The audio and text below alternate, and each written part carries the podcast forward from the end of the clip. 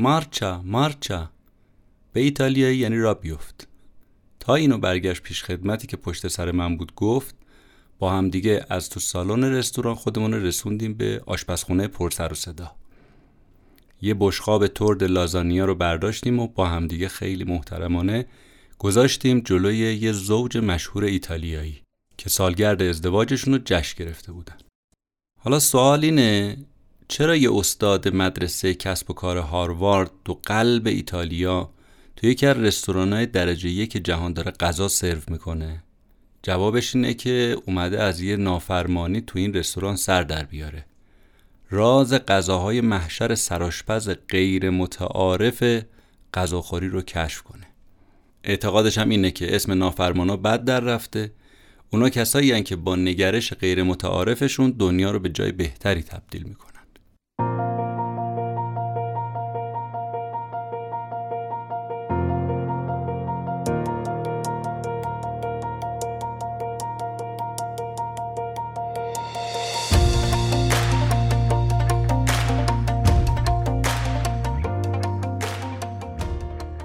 به نام خدا سلام. شما به قسمت 39 از پادکست کتاب جیبی گوش می‌دید که در مرداد ماه 1400 منتشر میشه. کتاب جیبی پادکستی هست که جمعه ها پخش میشه و من مهدی بهمنی در هر قسمت خلاصه یک کتاب رو برای شما تعریف می‌کنم.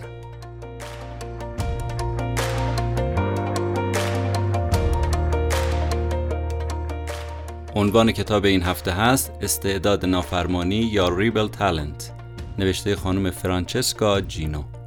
بریم با هم پای حرفای نویسنده این کتاب بشینیم و ببینیم که به ما چی می‌خواد درباره کتابش بگیم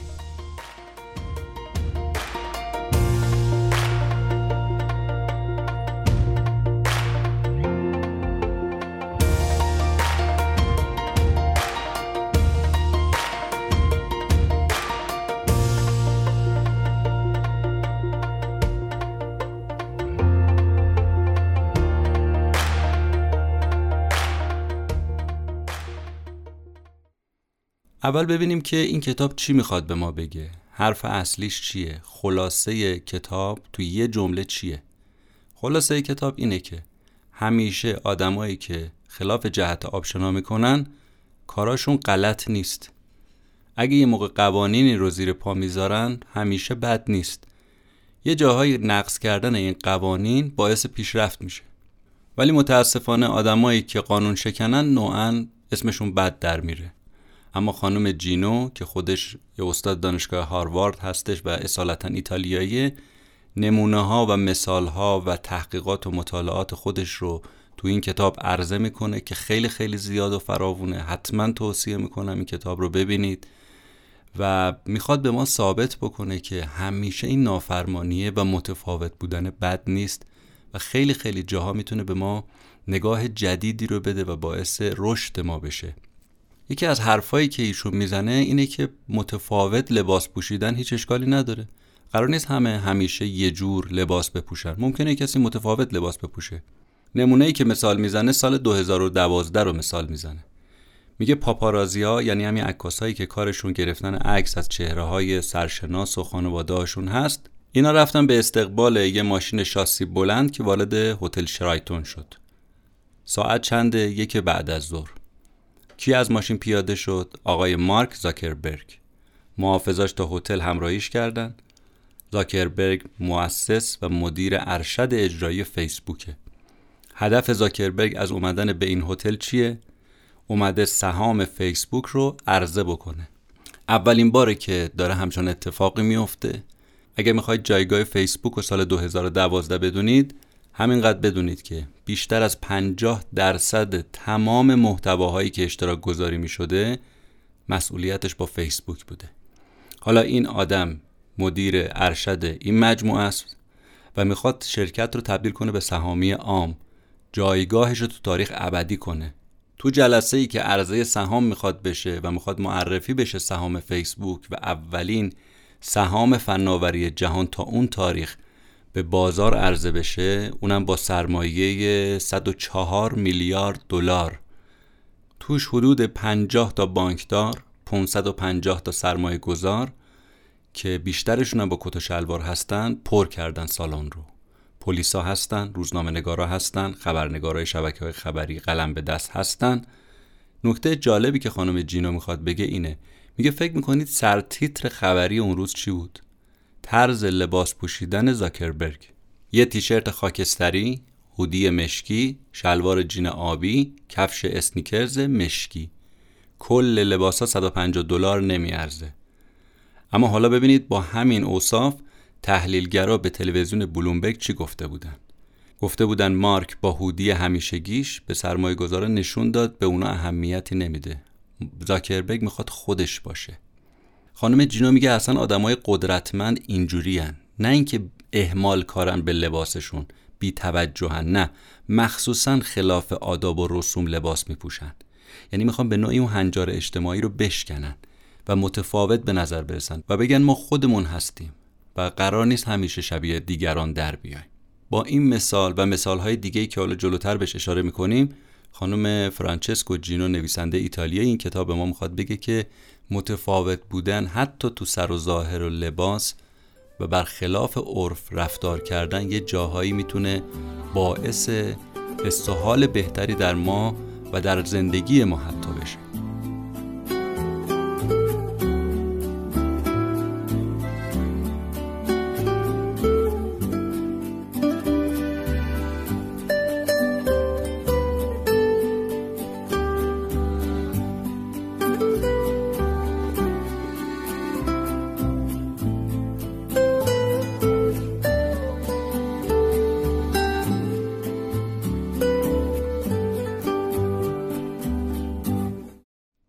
نمونه دیگه ای که نویسنده این کتاب خانم جینو میاره میگه سال 2012 من خودم به همراه همکارا اومدیم یه آزمایش رو تو شهر میلان انجام دادیم.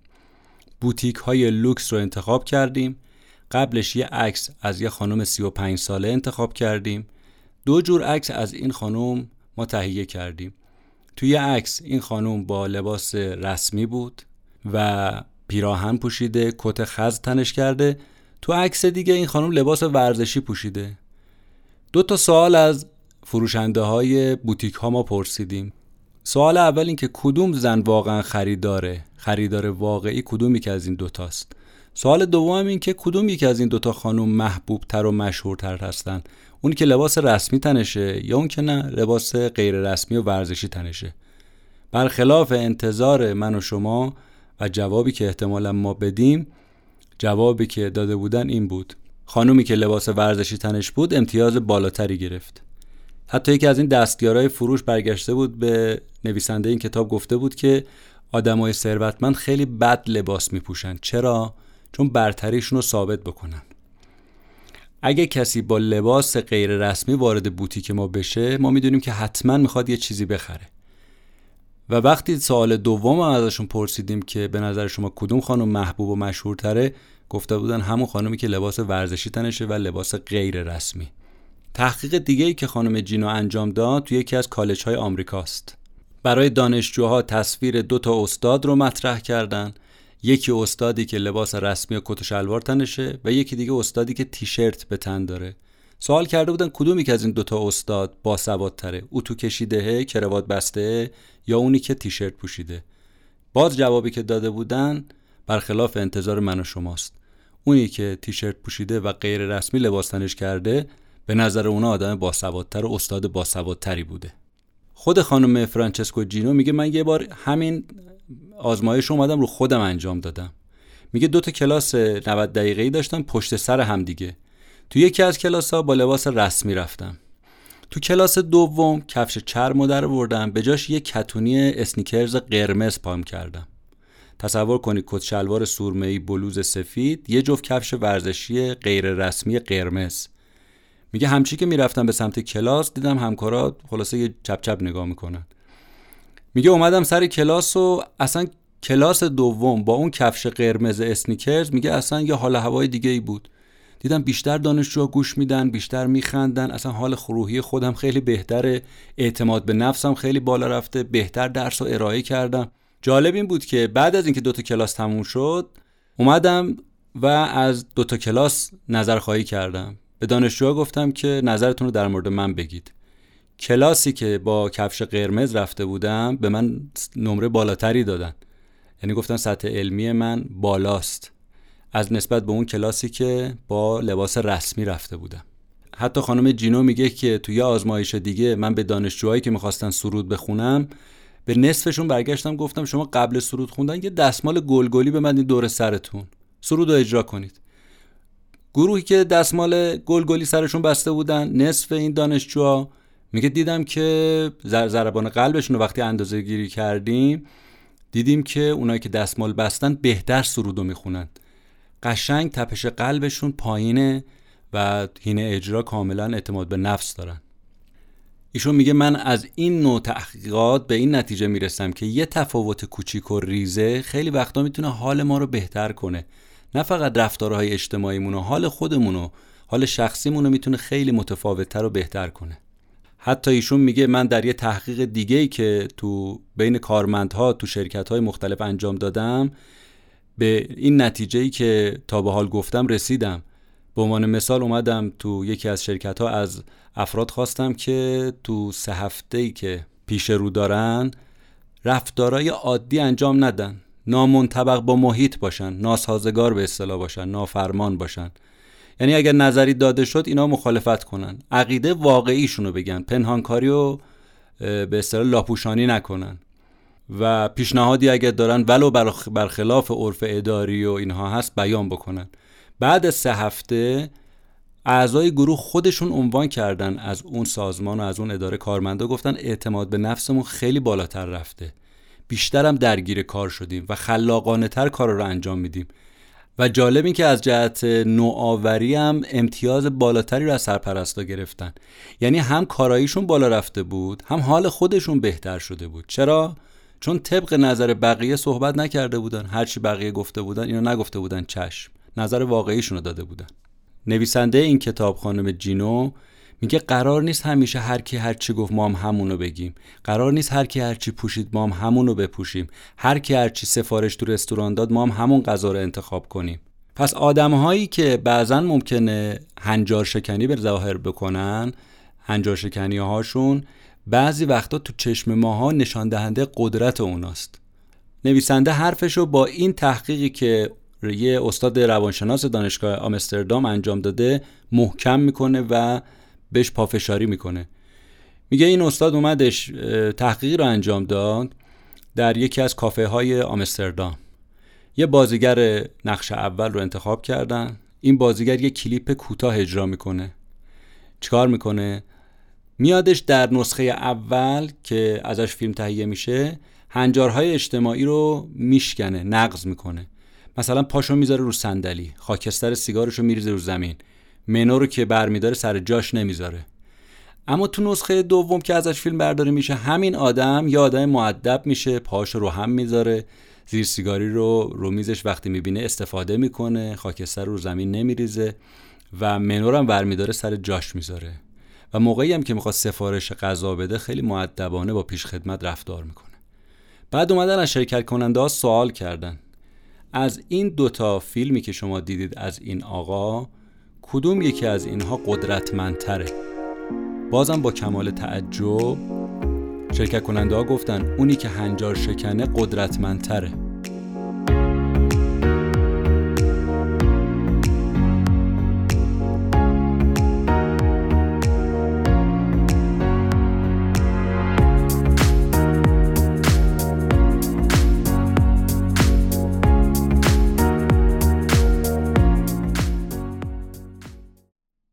خب حالا می‌خوایم بریم سراغ این که چرا خانم فرانچسکا جینا به عنوان یه استاد دانشگاه هاروارد رفته بود وارد یکی از لوکسترین و مشهورترین و بهترین رستورانهای ایتالیا شده بود به عنوان یه پیشخدمت کار کرد برای اینکه بفهمه چرا انقدر غذاها خوشمزه است و چرا انقدر این رستوران مشتری داره.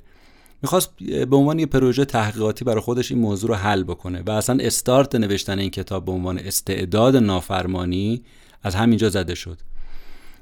خانم جینو یه صبح زود را میفته و شروع می‌کنه در مرکز مدنای ایتالیا شروع می‌کنه قدم زدن تا اینکه می‌رسه به این رستوران معروف تو قلب ایتالیا.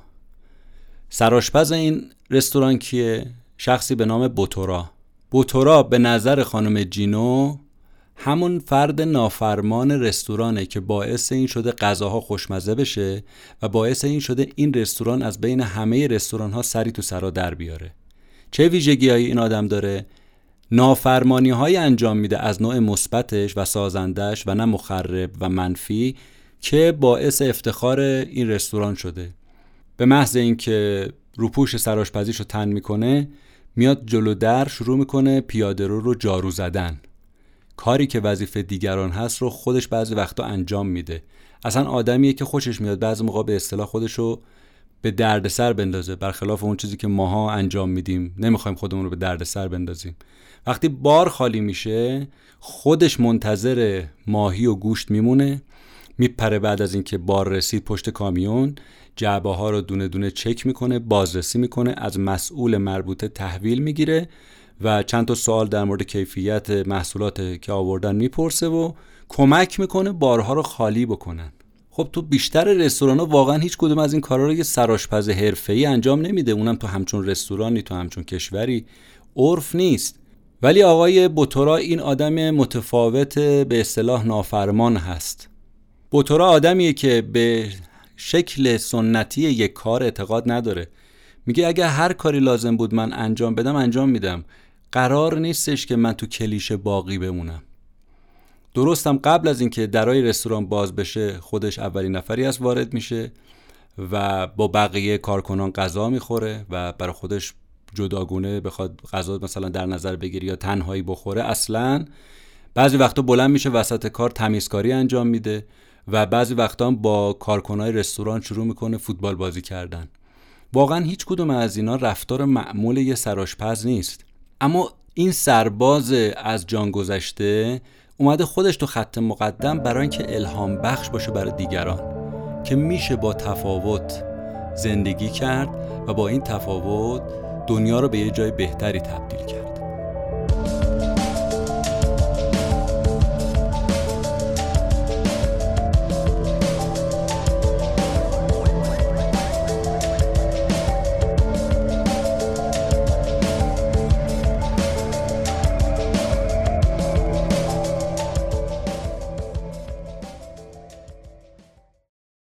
حالا می‌خوایم بریم سراغ این که آدم های نافرمان از نوع مثبتش چه ویژگی هایی دارن یا این استعداد نافرمانی چه عنصرهایی داره. پنج تا عنصر رو براش ذکر می‌کنه که ما بیان می‌کنیم. اولین عنصر نوآوریه. میگه شما به مراسمات مذهبی نگاه بکنید به جنبش های سیاسی نگاه بکنید. یه سری آین ها یه سری سنت ها هست که اینا ریشه های تاریخی داره تو جوامع مختلف. همه ما هم باش مواجهیم دیگه. از خانواده گرفته تا محل کار تا رختکن باشگاه. با اینا درگیر هستیم. و مثال هایی که می‌زنه زیاده. مثلا میگه فوتبالیستای نوتردام همیشه قبل از اینکه بازی رو شروع کنن میان از جلوی کلیسایی که تو محوطه دانشگاه نوتردام هست را میفتن از یه مسیر خاصی میرن استادیوم. یا بعضی کارمندها هستن که تو شرکت خودشون با دعا روزشون رو شروع می‌کنن یا با ورزش شروع می‌کنن. این آداب این رسوم به اعتقاد نویسنده این کتاب و پژوهش هایی که انجام داده میگه من برام ثابت شده که عملکرد گروهی رو بالا می‌بره بهبود میبخشه. میگه مثلا شما نگاه کنید هدف آین ها و سنت ها چیه؟ اینی که ارزش ها رو به ما یاد بده. تو نیایش های خانوادگی که انجام میشه شما نگاه می‌کنید ببینید به ایمان داره تاکید میشه.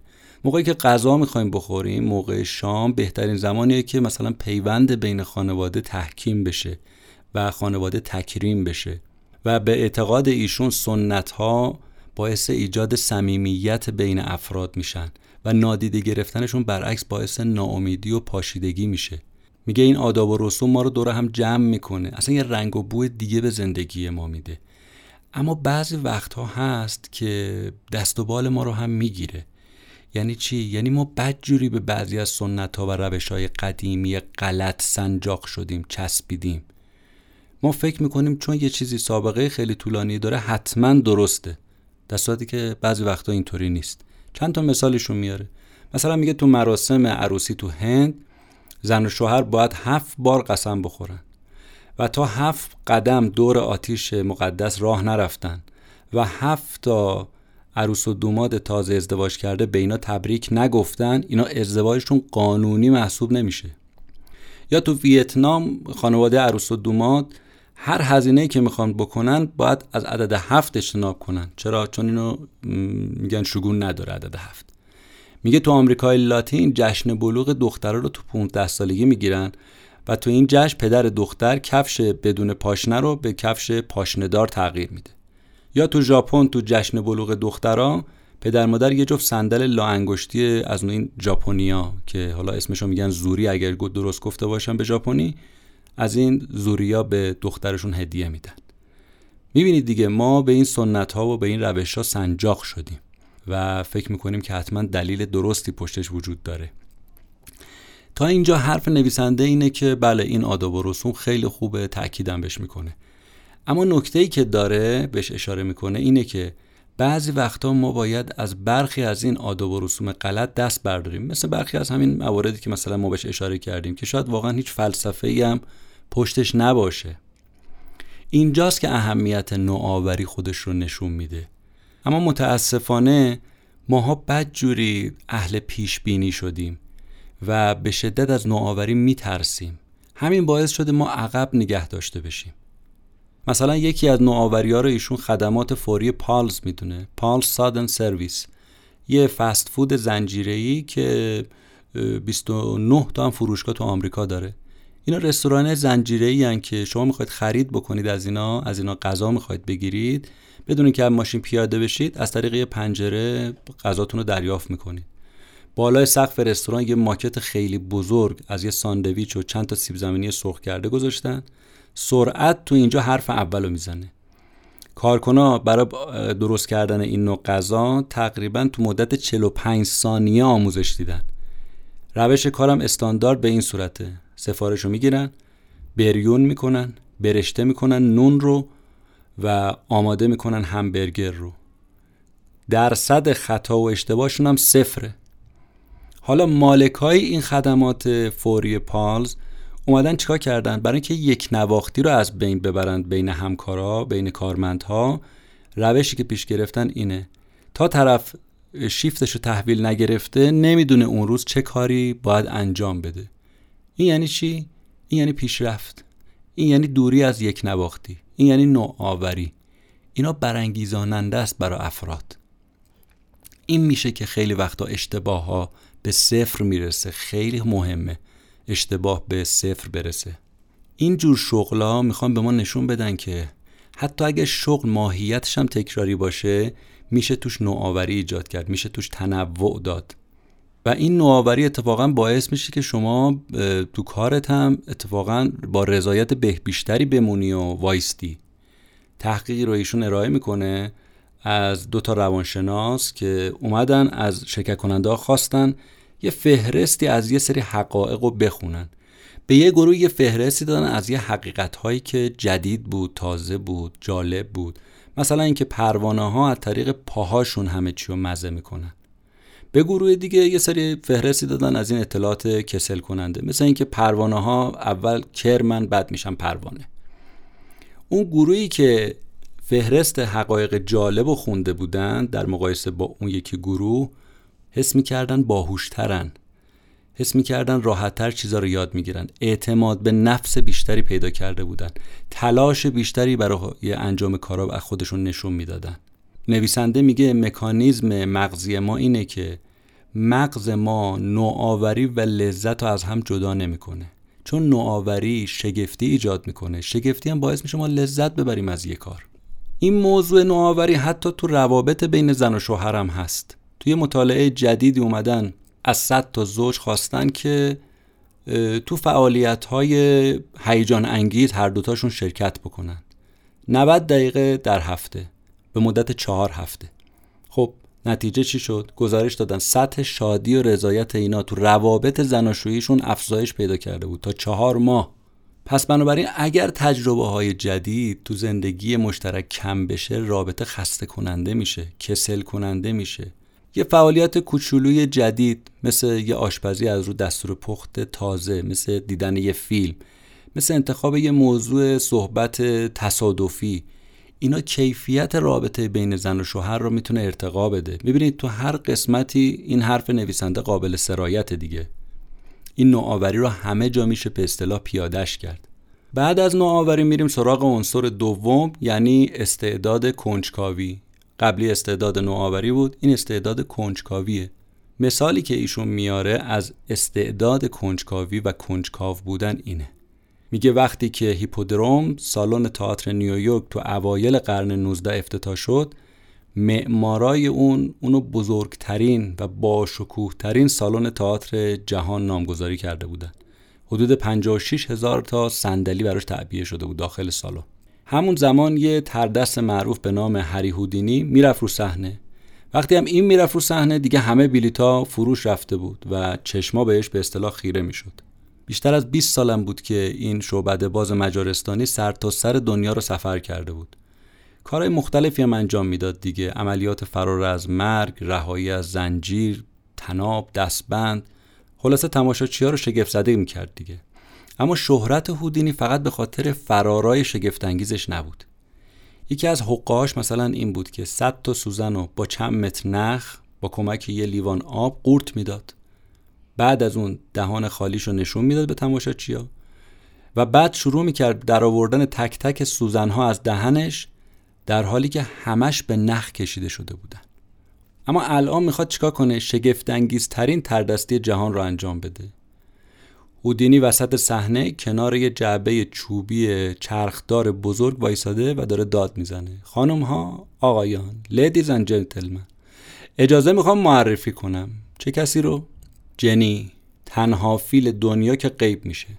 جنی یه فیل آسیایی بزرگه که از جعبه بیرون میاد و میاد رو صحنه. دو متر و نیم قد دو نیم تن وزن. بالا تنش رو میاره بالا به نشانه سلام کردن. دوازده نفرم رو صحنه. این دوازده نفر جعبه چوبی بزرگ رو صحنه رو به هر طرف میچرخونن دراشو باز می‌کنن به همه نشون میدن که هیچ راه فراری وجود نداره. بعد درا رو میبندن هودینی در رو قفل می‌کنه و در حالی که فیل داخل این جعبه هست. صدای تبل و گلوله است که تو سالن پیچیده. درای جعبه از دو طرف باز میشه و یه حیوان پوسکلفت و قولپیکر ناپدید میشه. راز سر به مهر هودینی تا 90 سال بعد از مرگش هم فاش نشد. حتی شعبده بازای دیگه هم نتونستن سر از حقه این در بیارن. حالا چی هودینی رو تبدیل کرد به این شعبده باز قهار؟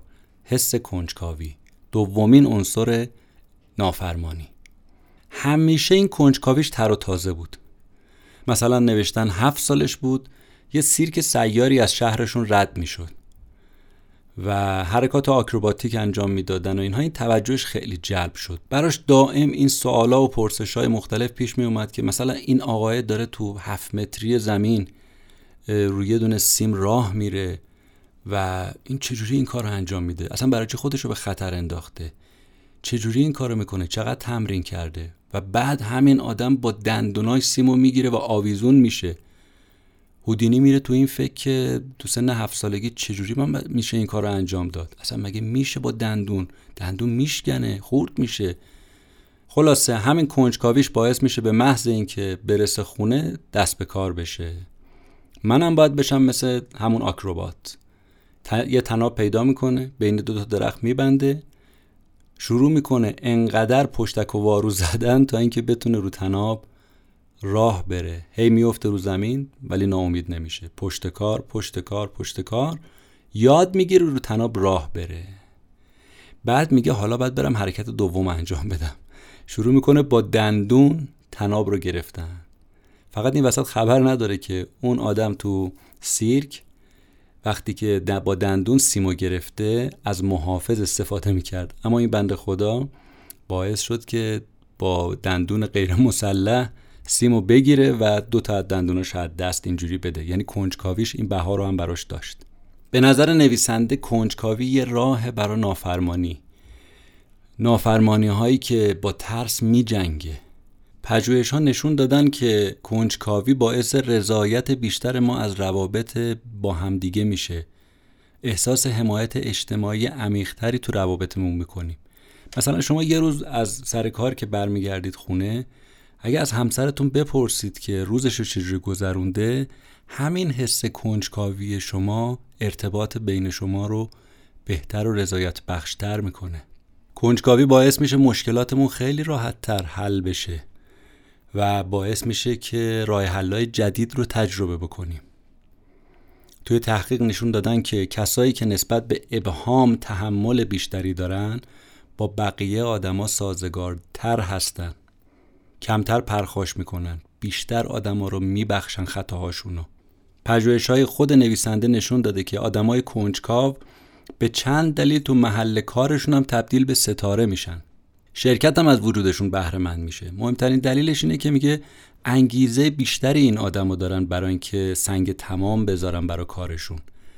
مثلا وقتی که آدریانو مدیر ارشد اجرایی شرکت اولیوتی تو ایتالیا که کار طراحی و ساخت دستگاه تحریر انجام میدن متوجه شد که یکی از این کارگرها یک کیف پر از قطعات آهنی و ماشینالات از کارخونه داره می‌بره بیرون. خلاصه گرفتنش. کارگرایی که مچش رو گرفته بودن بهش اتهام دزدی می‌زدن. از شرکت هم خواستن که اینو اخراجش بکنن. اما کارمند اعتراض کرد گفت بابا من هدفم دزدی نبود. من تو ساعت کاری وقت کافی نداشتم رو یه پروژه‌ای که تو ذهنم هست کار کنم. آخر هفته رو پروژم کار می‌کردم. آدریانو برگشت بهش گفت که من به عنوان مدیر ازت می‌خوام داستان برای من تعریف کنی تا کاری به کار نداشته باشم. این جریان پروژه و آخر هفته و اینا چیه؟ کارگر برگشت به آدریانو گفت که ببین من یه برنامه‌ای دارم برای ساخت یه ماشین حساب. ماشین حسابی که جدیده با ماشین حسابای دیگه فرق می‌کنه. ماشین حساب الکتریکیه به اصطلاح. این اولین نمونه از نوع خودشه که اگه بیاد تو بازار کاملا متفاوت با اون شکلهای قبلی هست مدلهای قبلی به اصطلاح هست. آدریانو میگن اولین کاری که انجام داد اخراجش نکرد گفت سر پستت باقی بمون و پروژه رو ادامه بده و بعد تشویقش کرد که این ماشین حساب رو بسازه و ساخت. و بعدا به عنوان مدیر فنی تو شرکت ازش استفاده کرد. ببینید نگاه به این آدم کنجکاف توی مجموعه چقدر دستاورد می‌تونه داشته باشه. نه فقط اخراجش نکرد بهش فرصت داد کنجکاویش رو این کارگر ابراز بکنه و ببینید چه نتیجه‌ای برای این شرکت به بار آورد. اگر همه مدیرای اجرایی بیان حس کنجکاوی رو در کارمندا و کارگراشون ایجاد بکنن قطعا فضای اون شرکت و در نهایت فضای جامعه و فضای کسب و کار تبدیل میشه به یه شکل نوآورانه و خلاقانه. آدمهای نافرمان مثبت خیلی بیشتر بروز و ظهور پیدا می‌کنن. نمونه دیگه ای که از این کنجکاوی و دستاوردهاش خانم جینو مثال می‌زنه پلارویده میگه اختراع این دوربین عکاسی رو ببینید از کجا شروع شد. دختر سه ساله صاحب این اختراع از پدرش بعد از اینکه عکسش رو گرفت پرسید که بابا چرا ما انقدر منتظر باید بشیم تا این عکس ما ظاهر بشه؟ همین تو ذهن پدر این جرقه رو ایجاد کرد که یه دوربین چاپ فوری پلاروید اختراع بکنه و درست بکنه.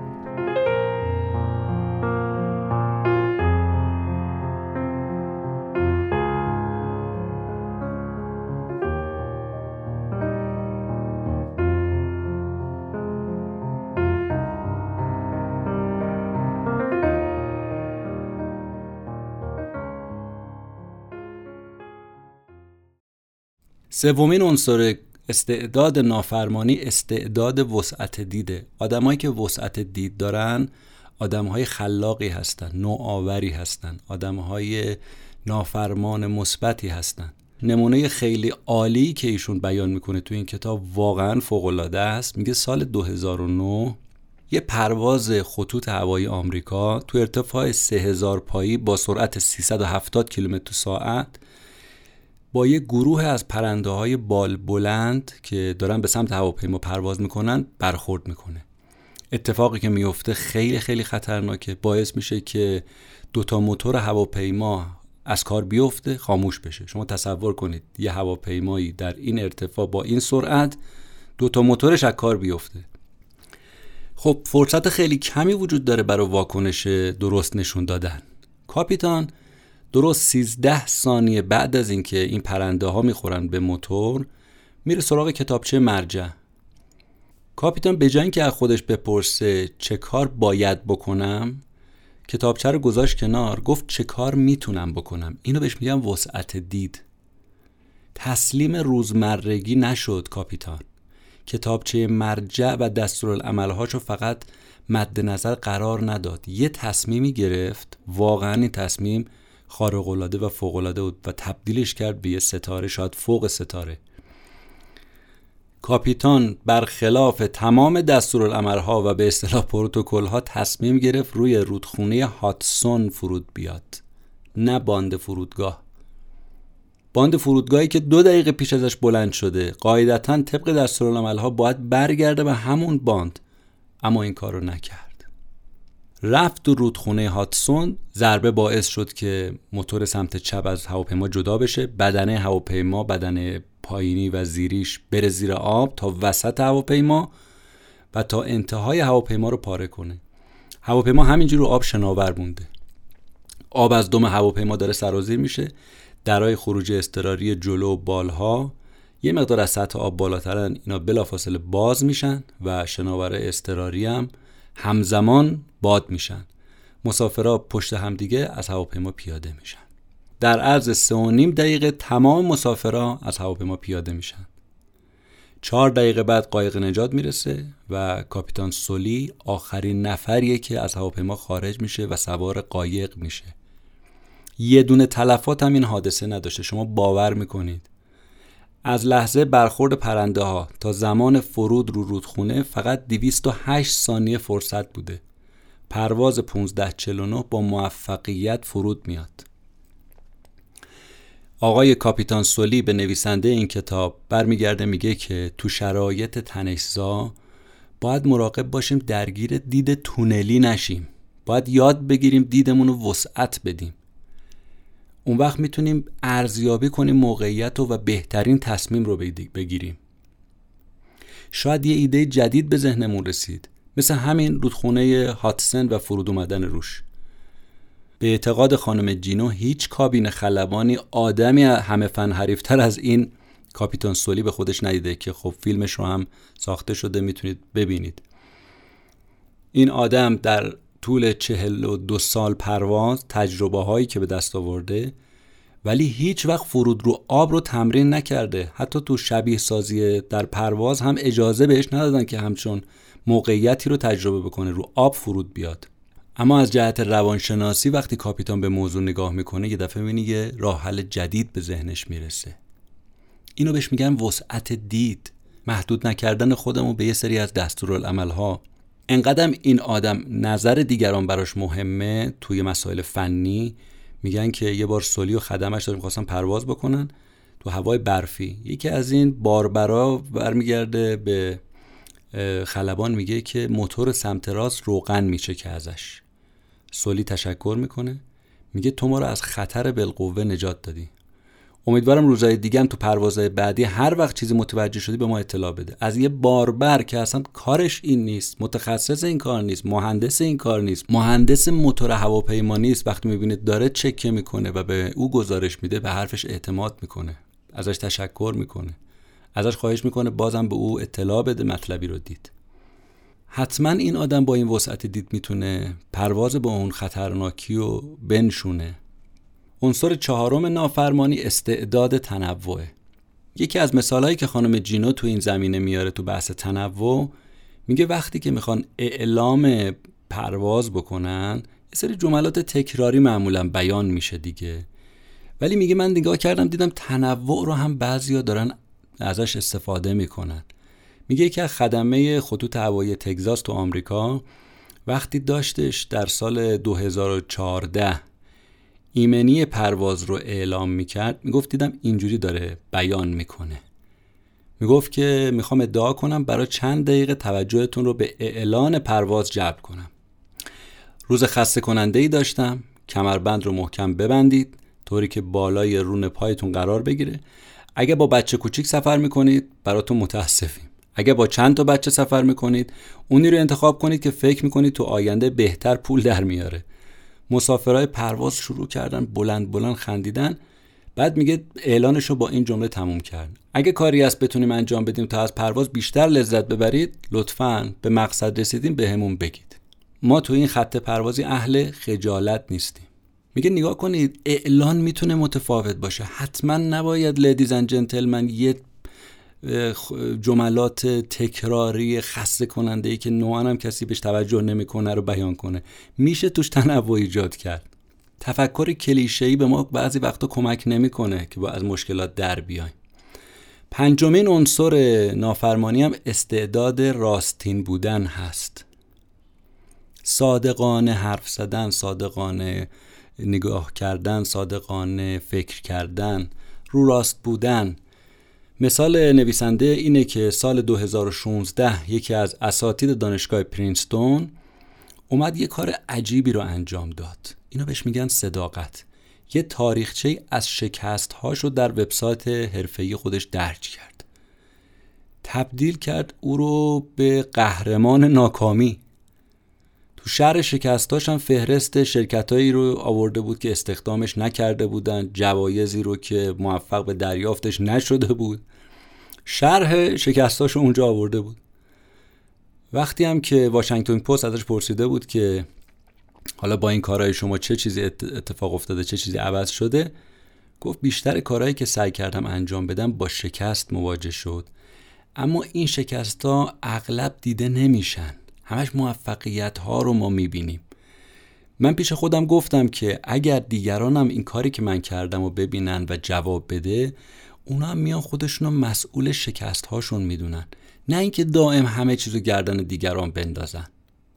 نویسنده میگه ببینید چقدر صادقانه این آدم داره با مردم حرف می‌زنه با مخاطب ارتباط برقرار می‌کنه.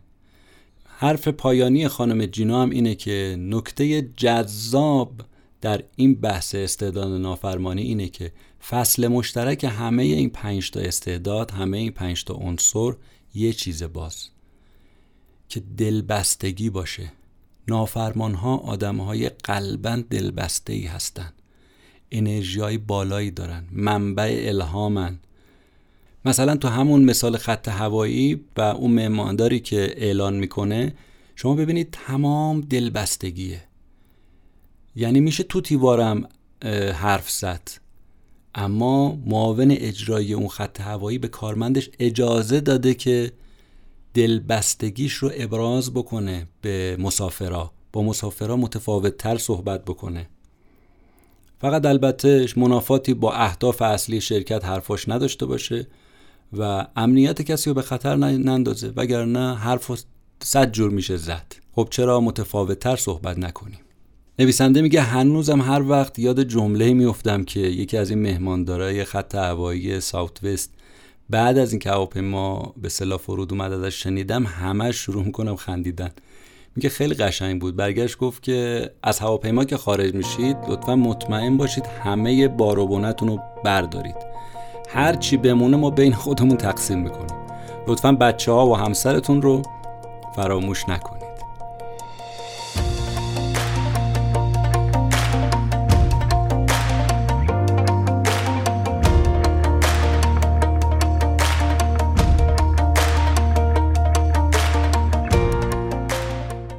خلاصه ای رو که شنیدید از کتاب استعداد نافرمانی نوشته خانم دکتر فرانچسکا جینو بود که در مرداد ماه 1400 تقدیم شما عزیزان شد. ممنون از تمام حمایت ها و لطف ها و همراهی های شما. ممنون که پادکست کتاب جیبی رو به دیگران هم معرفی می‌کنید و در انتشارش سهیم هستید. روز روزگار بر همتون خوش و خدا نگهدارتون.